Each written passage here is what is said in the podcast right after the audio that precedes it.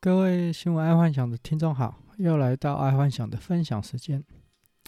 今天看的各大财经新闻觉得没什么重点，所以我们先从娱乐新闻开始好了。第一条娱乐新闻，知名命理师猝死。这个知名命理师叫朱清峰，他是过去在节目《命运好好玩》的那个主要班底啊，但是后来因为一些绯闻案啊，就退出了演艺圈。然后在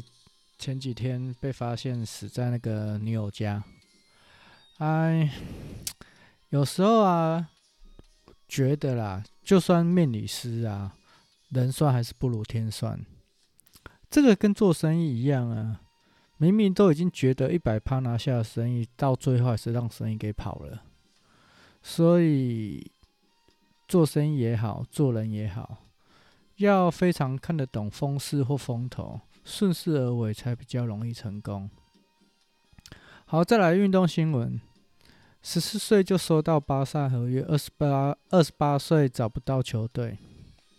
看到这则新闻呢，我觉得啊，像俗话说，有人说男人怕入错行，女人怕嫁错郎。这个足球天才叫巴斯托，他在小时候就可以直接上场踢职业赛，大概可能十二十三岁就可以跟大人踢的一样好。哎，很可惜啊，他在那时候因为不懂得世间险恶，结果他从一个足球天才 变, 变成一个普通球员。这个巴斯托啊，他在十四岁因为收到职业足球的邀请，结果这个足这个职业足球队一次就给了一张十年合约。在他那个时候，小时候他那个感觉很像中了乐透一样，结果哪知道他一签了合约，因为他的职业球队队上还有一堆老鸟，所以上场比赛永远轮不到他，然后他就一直被冰冻，然后冰到最后面觉得不是办法哦，那个可能总教练觉得不是办法，就就请他去当佣兵，去帮别的足球队踢球。结果这个巴斯托在他人生最精华的状态就转了十三个球队，然后当初的足球天才慢慢开始啊怀疑自己，怀疑到怀疑人生了。这个状况啊，其实在现实中很常看到啊，不管是个人啊也好啊，公司也好，如果以一间小公司来讲啊，只要一家小公司发明了一个会威胁到大公司的产品，通常那间小公司就会被大公司并购，不然就是会拼到下市这样子。啊，通常如果以通常都是被大公司并购比较多啦，然后被并购之后，这个小公司的产品就被冰冻起来。这个状况常常在美国发生。那如果以个人为例子的话，就是可能就是他被公司绑了不平等合约，然后就把他这个人给冰冻起来，然后也不重用他。为什么？因为就是不要这个人跳到同槽，呃，跳槽到那同行对手那边。以上这种两种情况，就是公司也好，个人也好，在商场上其实是呃蛮常出现的。然后这时候假设如果各位听众如果出现在你自己的话，他就很注重个人 E Q 解决问题能力，因为这个一处理不好啊，可能就五年十年的岁月就不见了，所以可能因为这个事情会一直跟着你啦，所以会很麻烦。那可能听众就要有足够的 E Q 去解决这件事情。好，再来国际新闻。那个新冠肺炎带走了瑞金，各国政要纷纷发文哀悼。这个 Rudy King 呢，他是在美国一个很厉害的主持者，基本上只要被他访问过的啊，才能叫明星或政治领袖。然后这个如果把它放在生意场上也是一样道理，就是要找一个一个很厉害哦或非常厉害的人或事去认证自己的公司，然后这个只要有认证过啊，基本上就算是已经通过大众审核啦。然后这样你在做生意的生意场上就会比较顺一点，这个也做也叫做借势。好，那第二则国际新闻，法国实施新边境管控，专家警告全国恐再封城。以目前的第二波疫情再起啊，各国也开始封锁边境或锁城、封国、封城这样子。但这样的做法却会造成很多国家暴动，像荷兰其实就暴动了。然后其实像隔壁的国家俄罗斯啊，也因为普丁抓了敌对党的领袖，然后也是一堆抗议跟暴动。然后其实在这么多暴动之下啊，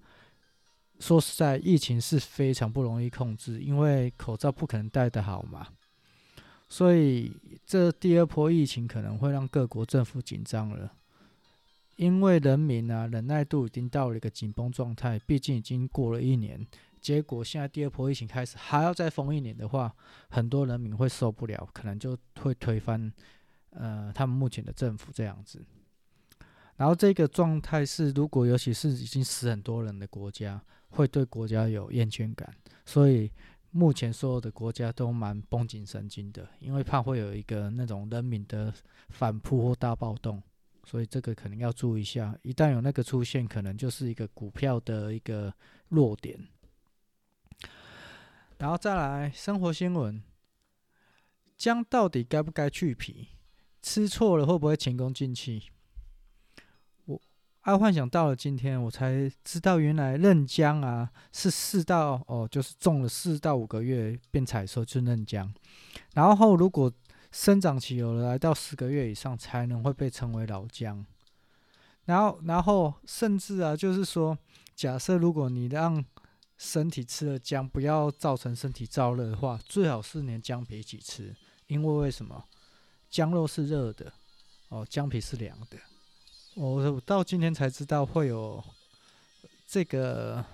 姜的好处跟它的种法，原来是这样，这个还让我蛮大开眼界的。毕竟我是自己还蛮蛮喜欢吃生姜的啦，因为我去日本料理啊，每次都要配一大堆的生姜，因为我觉得吃生姜还不错。我不知道在十几年前吧，可能就是因为有一个老前辈跟我讲说，其实姜是一种便宜的人参，因为姜它跟人参一样，就是说它种过之后可能要两三年啊，那土地其实没办法再种植，它会把土地的营养分都吸走。然后所以姜是一个非常好的抗氧化，也不是抗氧化啦，就是类似那种便宜的姜呃便宜的人参，因为人参通常种了之后七年内那个地方是不能再种，因为它会把土地的那个养分全部吸走。姜也有这个姜也有这个特性，所以姜算是便宜的人参。然后那时候就是因为这样，所以我开始有在大量吃姜的习惯。好，第二则生活新闻，苹果公司警告啊 ，iPhone 十二 可能会影响心脏起搏器的运作。呃，各位听众，这可能要注意一下哦，因为有买 iPhone 十二 的啊，